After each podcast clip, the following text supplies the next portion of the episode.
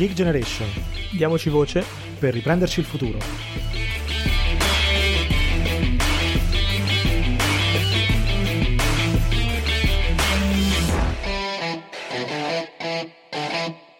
Bentornati su The Geek Generation, io sono Riccardo, con me c'è sempre Mario. Ciao Mario. Ciao a tutti. Allora, e anche oggi siamo qui con una nuova puntata per, come nostro solito, fare un piccolo focus sulle uh, nostra, realtà diciamo più, più, giovanili, parlare di due generazioni, i loro sogni, le loro speranze, le loro paure e tutto quello che ormai avete imparato a conoscere se ci seguite. Uh, oggi siamo qui con un ospite che Mario, se vuoi lascio a te l'onore di introdurre. Molto volentieri. Lui è David Mammano, studi alla Cattolica e poi eh, attualmente si occupa di tante cose, infatti poi eh, vorrei lasciare anche lui la parola, comunque da mh, eventi del TEDx e appunto Refuture It che è un po' il tema principale di oggi, ma appunto quindi lascio a David la parola per presentarti, dire un po' chi sei, cosa fai nella vita e quindi eh, poi per iniziare questo, questa discussione con noi.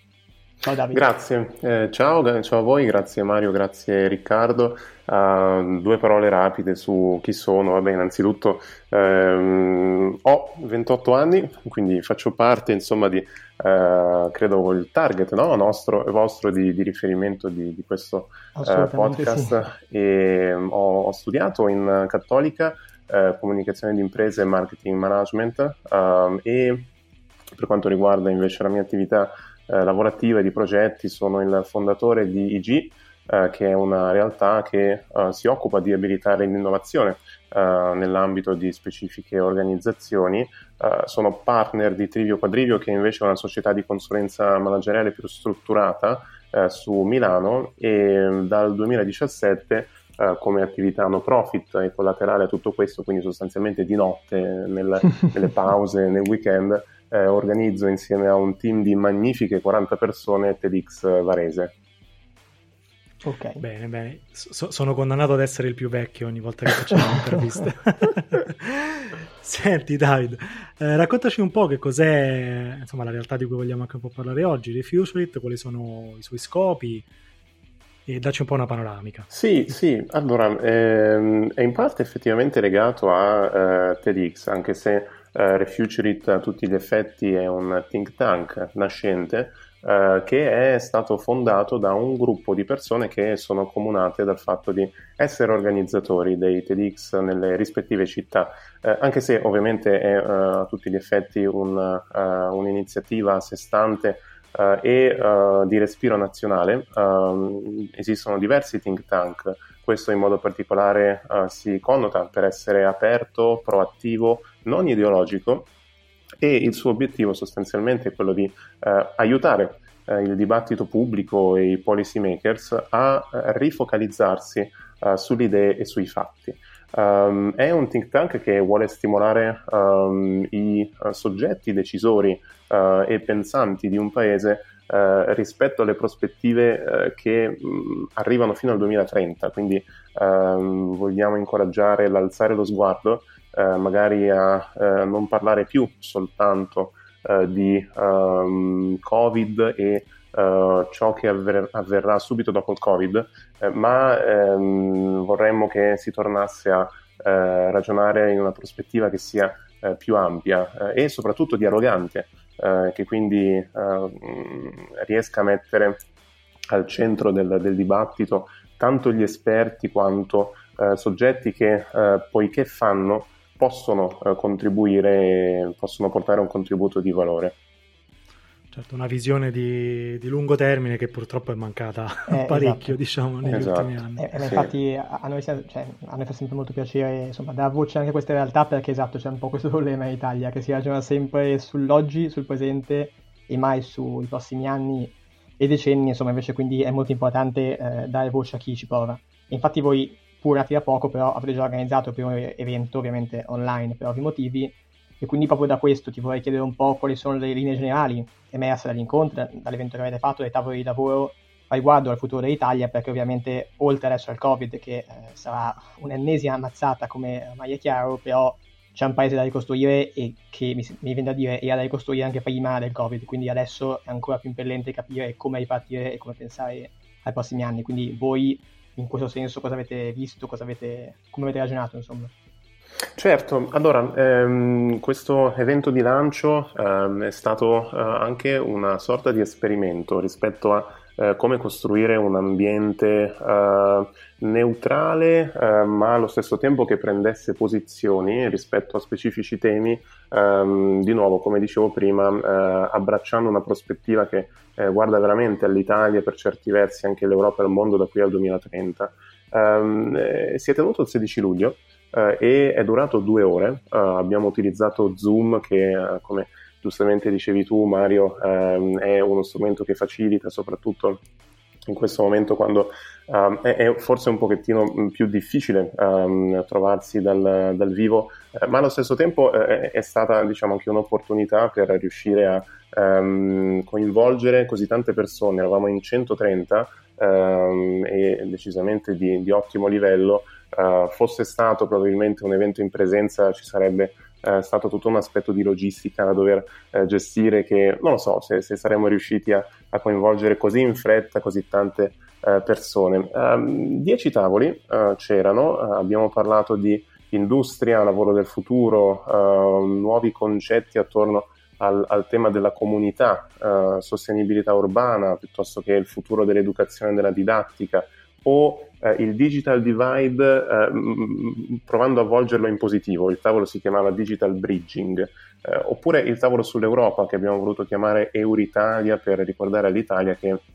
è a tutti gli effetti non soltanto Europa ma anche eh, un, un, pezzo importante eh, di dove l'Europa ehm, auspicabilmente dovrebbe andare Uh, Motore Cultura, che era il tavolo che curavo io e che quindi ho seguito più da vicino, uh, Ecologia dell'informazione e poi Salute consapevole. Um, 13, 14 insieme al, a chi moderava persone per due ore appunto hanno dibattuto su, su questi temi um, arrivando a delineare un vero e proprio programma di idee da implementare che uh, è sicuramente di interesse, interessante ed è il frutto appunto di, di questo um, diciamo, uh, magico miscuglio di um, posizioni che derivano da chi sa, poiché studia, poiché um, è magari artefice anche dell'attività di policy making e di chi fa, quindi è più magari sul uh, terreno, è, uh, mette le mani in pasta e quindi può riportare quanto vive ogni giorno. Certo. Certo, un miscuglio fondamentale perché altrimenti diventa la chiacchierata, diciamo, tra, tra persone che ovviamente poi rischiano di non, di non, arrivare poi a concretizzarsi in qualcosa di, di inerente no? a tutte le varie tematiche, quindi assolutamente fondamentale. Senti, in base anche un po' a quello che è, che è emerso insomma, da, dai tavoli, se dovessi magari fare una, una piccola sintesi di tre magari direttrici fondamentali anche per il rilancio no, del, del, nostro paese, insomma, per uscire da, da, questa situazione che ormai non è, non è temporanea, diciamo. Eh, quali sceglieresti, insomma, come mai? Wow, eh, questa è una uh, domanda che mi richiama un'alta dose di responsabilità. Uh, ci provo. Ah, allora, partirei uh, dal, dal, mio tavolo che ho seguito appunto in modo particolare e quindi motore cultura. Um, Ehm, magari allargando il concetto, eh, credo che una delle direttrici fondamentali su cui il Paese debba eh, lavorare molto sia eh, quella legata al ehm, capitale umano. Da coltivare, da crescere, da far diventare ehm, flusso che insomma Um, prolifera uh, costantemente e uh, un buon capitale umano che quindi uh, ha una cultura eh, forte ma in costante aggiornamento alla sua base eh, può diventare davvero il motore eh, fondamentale di, eh, di, un paese. Poi ovviamente cultura eh, vuol dire cultura organizzativa ma vuol dire anche eh, attenzione per un patrimonio che è artistico e culturale in senso lato, eh, di cui insomma in Italia sappiamo certamente qualcosa, ma ehm, non deve essere sicuramente qualcosa di statico, eh, è un qualcosa eh, che eh, anima eh, la, la, la, la, comunità ehm, più o meno largamente intesa. La comunità può essere il tuo portiere, ma anche la comunità nazionale. Um, seconda direttrice che uh, mi sento di mettere sul tavolo della discussione riguarda eh, probabilmente il modo con cui um, gestiamo uh, il, il, il, l'informazione. Um, di nuovo, un concetto molto generico. Informazione vuol dire um, ascoltare uh, il telegiornale in qualsiasi momento della giornata, ma uh, anche trasmettere, uh, condividere informazioni con le persone. Probabilmente dotarci di luoghi di condivisione dell'informazione mh, mm, che spingono, incoraggiano un, un, un concetto di ecologia dell'informazione eh, togliendo di mezzo ciò che può essere considerato magari eh, notizia falsa o informazione non veritiera, credo che sia eh, fondamentale, importante, eh, da non sottovalutare per eh, questa fase storica. Noi veniamo no, da un quattro anni che insomma sono caratterizzati anche da un dibattito rispetto a cose che sono successe anche in virtù di situazioni non chiare dal punto di vista di come le notizie venivano trattate. Penso solo a Brexit no? e tutte le conseguenze che ne sono derivate. Ecco, ci fosse stata o ci fosse o sperabilmente se ci sarà un um, luogo comune, quindi dove la, la, pubblica opinione va formandosi e che Uh, possa garantire veramente questo concetto di ecologia dell'informazione, credo che uh, possa essere un punto uh, interessante e che peraltro poi ha una ripercussione forte con diciamo, la terza direttrice che mi sento di, di delineare e è quella che riguarda una consapevolezza rispetto a quale o quali, di quali ecosistemi. Um, un paese come l'Italia può giovarsi, magari facendo sì che possano dialogare di più, affinché possa dire la sua, possa affermarsi, possa essere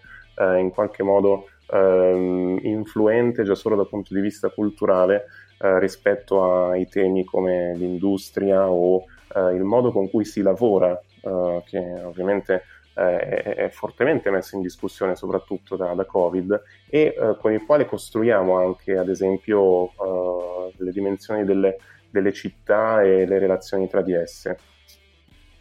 Sono tutti punti, secondo me, fondamentali, in particolare noi sul primo, sul capitale umano, eh, dire, ci battiamo eh, costantemente da, da, questi microfoni perché è veramente probabilmente il tema principale, no? secondo noi, per, per, pensare Italia nei prossimi anni e, e decenni. Eh, e tra l'altro voi, tra l'altro appunto, eh, Rai nasce, come dicevi, da tanti organizzatori dei TEDx in giro per l'Italia, quindi eh, voi già di base con i TEDx avete il grande merito di eh, diffondere e contribuire a diffondere idee molto interessanti su tanti temi. Del resto anche il motto Ideas World Sharing di, delle edizioni dei TED è eloquente. Quello che però, adesso lancio anche un po' una provocazione, ma credo che sia importante visto che si parlava anche insomma, di comunicazione, eh, quello che vedo io come rischio è un po' quello di parlare a una bolla ristretta, tra mille virgolette, di persone che magari sono già attive, sono già interessate a certe tematiche, a certi eh, insomma anche modi di comunicare, senza arrivare davvero poi al grande pubblico e quindi rischiando anche di cadere un po' in quello che tu dicevi nel, nel secondo punto, quello sulla, uh, sulle diciamo, fake news o comunque sul modo in cui l'informazione viene trattata. E quindi però da cui ti chiedo, a, a te e a voi che appunto organizzate eventi come questi, come pensate si debba evolvere la comunicazione di oggi per fare in modo che, ok, queste idee che sono molto interessanti arrivino alla, eh, al grande pubblico e diventino, passami il termine, mainstream eh, e anche per fare in modo un po' di fare un'operazione, diciamo, culturale, quindi ricucire un po' quelle spaccature che si stanno creando a livello sociale, date anche senz'altro dal, da, dall'informazione che un po' eh, si è rotta, diciamo. Sì, eh, anche questa è un, eh, un'ottima domanda e ti ringrazio Mario. Allora, Um, alcuni punti di uh, riflessione su questo. Um, è uh, effettivamente uh, un argomento di cui dibattiamo molto come all'interno insomma, della nostra comunità italiana di TEDx e poi dentro a TEDx Varese in modo specifico, pensando alle discussioni che avvengono um, all'interno del mio team. Effettivamente è ancora, come dicevo anche prima, un tema da un lato di architettura, eh, dall'altro anche di, di, come si costruiscono i contenuti. Um, siamo uh, sicuramente nel, uh, nell'era dell'informazione, uh, abitiamo quella che um, Floridi chiama l'infosfera, eh, questo ecosistema eh, sostanzialmente eh, di iperstoria, cioè dove veramente ci sono così tante informazioni, ma allo stesso tempo piattaforme, eh, soprattutto digitali, che eh, sono fortemente orientate per come funzionano dal punto di vista degli algoritmi, ehm, alla generare polarizzazione, generare quelle che sono poi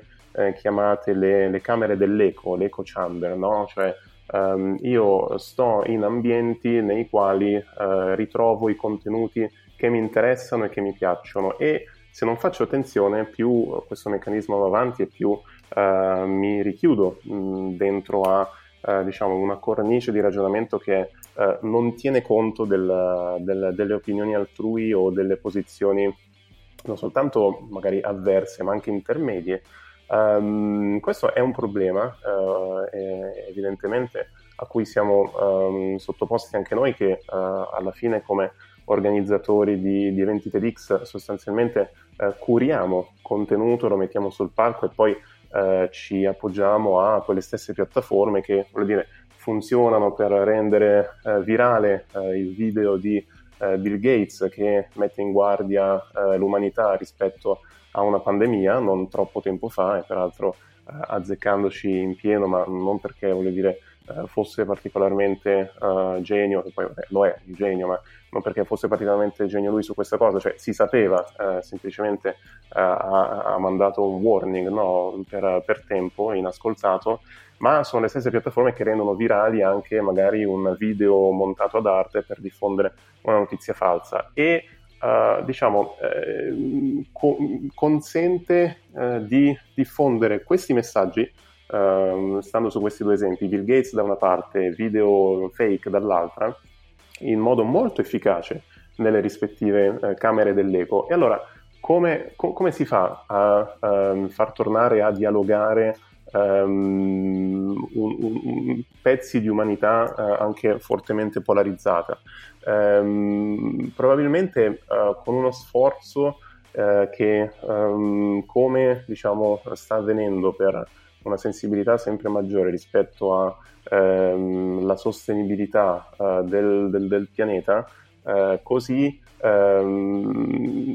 anche per quanto riguarda le piattaforme eh, dove avviene no, questa comunicazione, um, se, se, se, ci fosse davvero eh, la, la, la possibilità uh, di um, costruire spazi dove uh, oltre alla posizione sono d'accordo e non sono d'accordo, c'è anche la posizione diciamo più neutrale del non so, del um, avrei bisogno delle informazioni ulteriori, ecco, probabilmente questo consentirebbe di uh, costruire elementi uh, di comunicazione, di informazione uh, che mettono insieme anche posizioni che provengono dai poli, ma in modo tale che tu possa um, uscire da, da, da, dalla tua sfera di, di, di, informazione e um, estendere il tuo punto di vista. Questo non è facile, ma perché cioè, stiamo parlando veramente di um, modelli di business su cui uh, si basano media uh, nuovi, media digitali, uh, questo ovviamente ha un'influenza su come eh, rispondono e vengono costruiti anche i media tradizionali, no? cioè ci sono programmi televisivi sempre più urlati e, e, dove è difficile distinguere ehm, l'opinione dal, dall'informazione. Um, però uh, diciamo se è vero che ognuno può uh, essere uh, titolato a, ad avere le proprie opinioni, eh, questa cosa non vale per, per, i fatti, cioè non è che ognuno può avere i propri fatti, i fatti sono un'altra cosa e costruire degli ambienti dove sia diciamo, possibile ehm, partire da lì per poi eh, farsi una propria opinione, ricordandoci comunque dell'importanza di eh, dover rispettare eh, e celebrare anche la dimensione del confronto, ecco questo credo che sia un, un enorme passaggio eh, per insomma, tutti noi. Certo. Eh, poi giustamente ehm, tu citavi anche il, il, piccolo schermo, poi ogni media diciamo, ha le, sue, le, sue, peculiarità, eh, però comunque il, il, tema della competenza ehm, a volte magari forse è più semplice, come, come anche tu citato, riportarla in una realtà che a suo modo magari è un po' più complessa, come quella magari dei tavoli di lavoro dove, dove si incontrano persone già ovviamente sono, eh, come dire, ehm, spinte a confrontarsi, a confrontarsi tra di loro. La mia paura è solo quando poi questa, questo modus operandi diciamo, deve essere esteso a un livello un po' più ampio, quindi appunto abbiamo parlato della TV ad esempio, in TV spesso e volentieri, lo citavi anche tu prima, ci sono i programmi urlati, no? le persone in cui sembra che vinca la persona che urla di più, poi anche quando si parla, si, si porta un esperto o comunque una persona diciamo competente, in un certo senso la sua opinione viene forse messa allo stesso piano no? della, della, persona, dell'ospite di turno, che magari è l'animale da, da talk show, no? ne abbiamo visti, ne vediamo tanti nel, nel, panorama italiano, e quindi il rischio forse è un po' di arrivare a metterli sullo stesso livello quando si crea un confronto in cui c'è una sorta di allergia anche al, al fact-checking no? e, alla, e alla competenza. Secondo te si può veramente superare una cosa del genere su un media molto ampio come magari può essere, abbiamo fatto l'esempio della TV, cioè, ci servirebbe forse anche un cercare no, delle soluzioni diverse, un qualcosa di, di, molto nuovo. Tu vedi che possa essere una strada percorribile nelle, nei prossimi anni? Eh, allora, lo auspico eh, e credo che l'unico modo possibile sia ehm, lo stimolare eh, un, un, un, diciamo, um, una domanda, uh, una um, necessità latente di Ehm, di qualità, eh, di, di, competenza. Ehm, le cose vanno avanti se ci sono persone competenti che le fanno andare avanti. Ehm,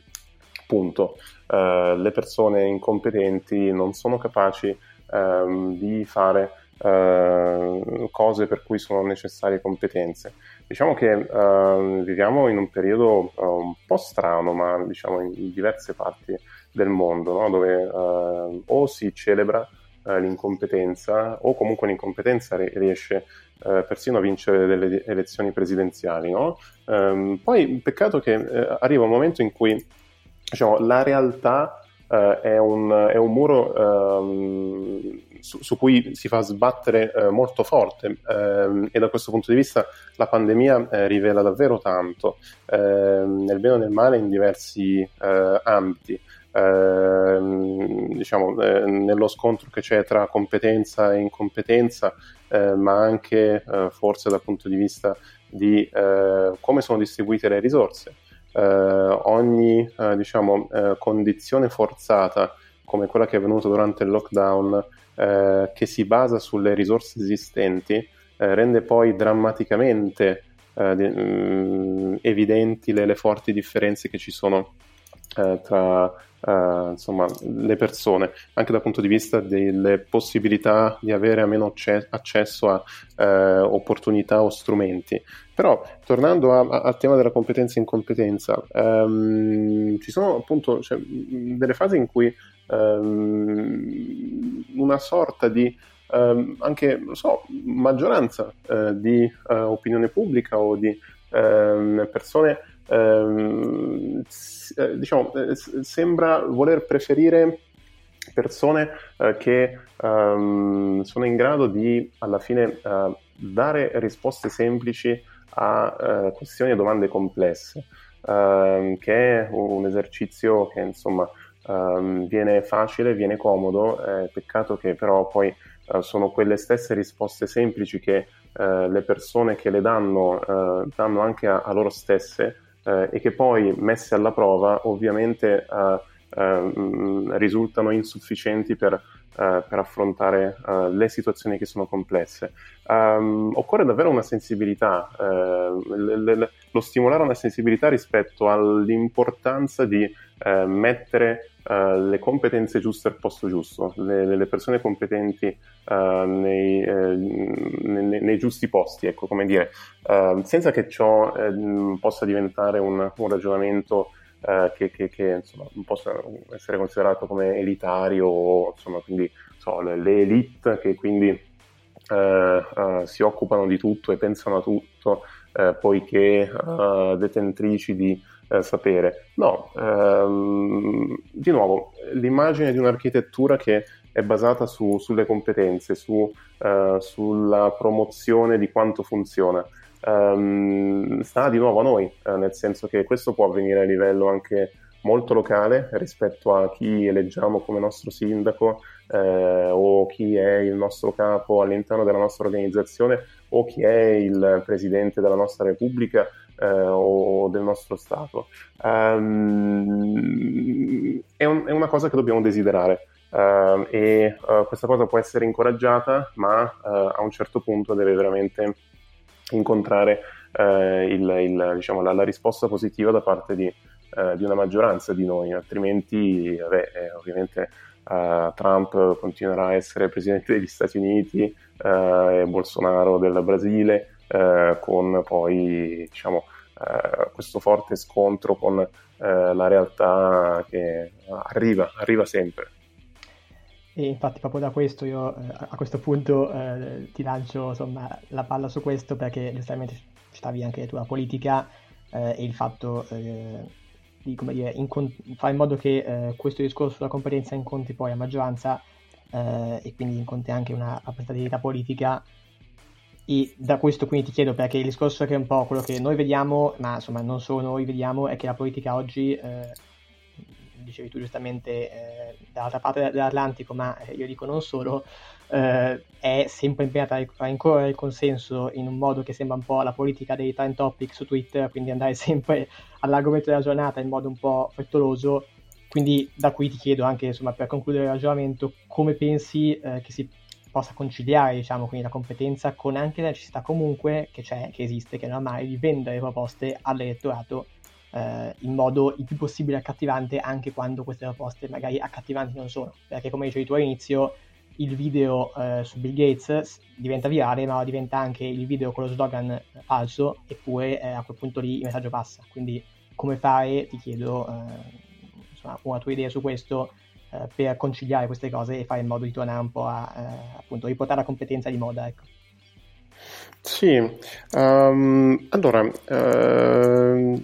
Sicuramente eh, è importante eh, per chi fa policy making, ma in generale chiamato a eh, avere responsabilità in alcuni contesti, riuscire a costruire, utilizzo questa parola, eh, un template ehm, ehm, convincente. un template di proposte, di contenuti, di prospettive eh, e anche di modalità di, di comunicazione, no? che eh, sono ovviamente fondamentali per partire da uh, un, un, un, obiettivo e il coinvolgere persone rispetto a raggiungerlo. Um, credo che diciamo, una volta identificato questi template e, e davvero eh, ognuno eh, può costruire i propri template nel bene o nel male. Eh, sono, eh, c'è il template di eh, Obama, c'è il template di Trump, c'è il template eh, di, oddio, non so che personaggio politico italiano citare, boh, forse è il caso di non citare nessuno perché effettivamente in questa fase poi il template di Salvini, il template di, di Zingaretti e ci sono no? le, le, le, dovute differenze. Um, ovvio che poi da soli non si va da nessuna parte, quindi è, è necessario costruire consenso attorno a un, uno specifico template. Dentro la parola template ovviamente cioè, metto so, obiettivi, ambizioni, programmi, risultati eh, sperabili o eh, attesi o desiderabili. Um, c'è l'elemento de- dell'ispirazione. Eh, ovviamente su cui eh, si, si, si, prova no? a costruire dei messaggi che ehm, oltre ai fatti, oltre ai contenuti, poi vanno a parare su, sulla dimensione emotiva delle emozioni e qui una eh, profonda differenza c'è tra eh, soggetti che provano a costruire consenso eh, attorno a un'idea di speranza. Eh, la speranza è nello spettro emotivo l'unica um, emozione che uh, è in grado di proiettare te stesso uh, nel futuro in una condizione migliore. tutte le altre emozioni sono più, diciamo, questa cosa non la fanno, le, le, la speranza è, è intrigante proprio per, per, questo motivo. E invece, diciamo, figure che costruiscono, provano a costruire consenso su emozioni più, eh, diciamo, ehm, discutibili, come so, la, la, la, paura ehm, o, o, o, il cinismo che ancora peggio ehm, provoca eh, cose ehm, insomma, ehm, indesiderabili. Um, credo che eh, ci debba, debba, tornare di moda eh, la parola collaborazione. Um, spesso, uh, soprattutto in, insomma, in, in, situazioni polarizzate, um, è una parola che non, non, viene molto considerata, ma perché uh, la collaborazione vera uh, richiede sostanzialmente una predisposizione all'ascolto nell'ambito in cui tu ti trovi a lavorare con qualcuno che viene magari al di fuori da, da, da, della tua cerchia e eh, se sei, insomma, eh, se stai su un polo eh, è veramente difficile collaborare veramente. Um, e, e, quindi forse si, perde, si, si, è persa un po' questa dimensione. Eh, noi abbiamo avuto un anno fa uno speaker al nostro TEDx che peraltro è stato poi coinvolto anche eh, nel think tank Refuturite al tavolo appunto Re-Community che si chiama Ennio Ripamonti, lui è un docente eh, ed è un formatore, un psicosociologo. Um, il suo talk fu, um, il titolo del suo talk fu L'elogio della collaborazione ed è sostanzialmente poi un uh, articolare la, la, la ricetta uh, di, di, di, come poter collaborare bene. Um, collaborazione si porta uh, dietro altre due parole che credo siano fondamentali. Una è quella mh, probabilmente anche del compromesso eh, che eh, diciamo, eh, talvolta sembra una parola così brutta, però eh, per come eh, insomma, funzionano no? Le, i, i, nostri sistemi, il sistema europeo, il sistema eh, statunitense, ehm, c'è la necessità di dare voce alla pluralità e quindi dover raggiungere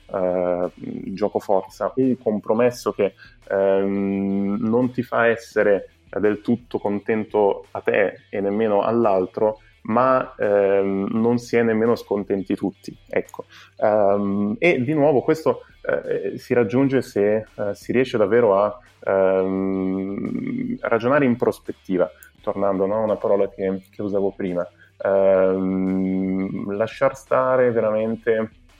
il tweet eh, dell'ultimo minuto eh, e i suoi 280 caratteri e provare a alzare un pochettino lo sguardo, mh, mm, ehm, ricordarsi che ehm, non siamo soli, viviamo uh, questo nostro pezzo di uh, vita uh, e probabilmente siamo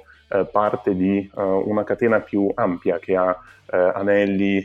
passati ma anche Uh, possibili anelli futuri. E quindi se ci si impegna a, a costruire il prossimo anello eh, rispetto a ciò che eh, riteniamo auspicabile, desiderabile, eh, ma perché magari o adesso siamo um, a rischio e quindi dobbiamo toglierci da un rischio, oppure vogliamo effettivamente con, con, con, speranza raggiungere specifici risultati, ecco, um, questo credo che sia uh, un, un, buon passo per um, fare bene le cose d'ora in avanti. Ecco. Chiaro, è un obiettivo sicuramente ambizioso, ma secondo me anche molto necessario se insomma vogliamo cercare in qualche modo di avere uno sguardo, un orizzonte un pochino più di ampio respiro rispetto a quello che purtroppo stiamo avendo oggi anche nel dibattito pubblico. Eh, Davide, io ti ringrazio non solo insomma, per essere stato con noi, ma anche per l'impegno e la volontà insomma, di portare avanti un progetto del genere che mette al centro la discussione sui temi, eh, lo fa con competenza, ne abbiamo parlato anche altre volte qui su The Geek Generation, pensiamo che insomma riflettere sulle tematiche specifiche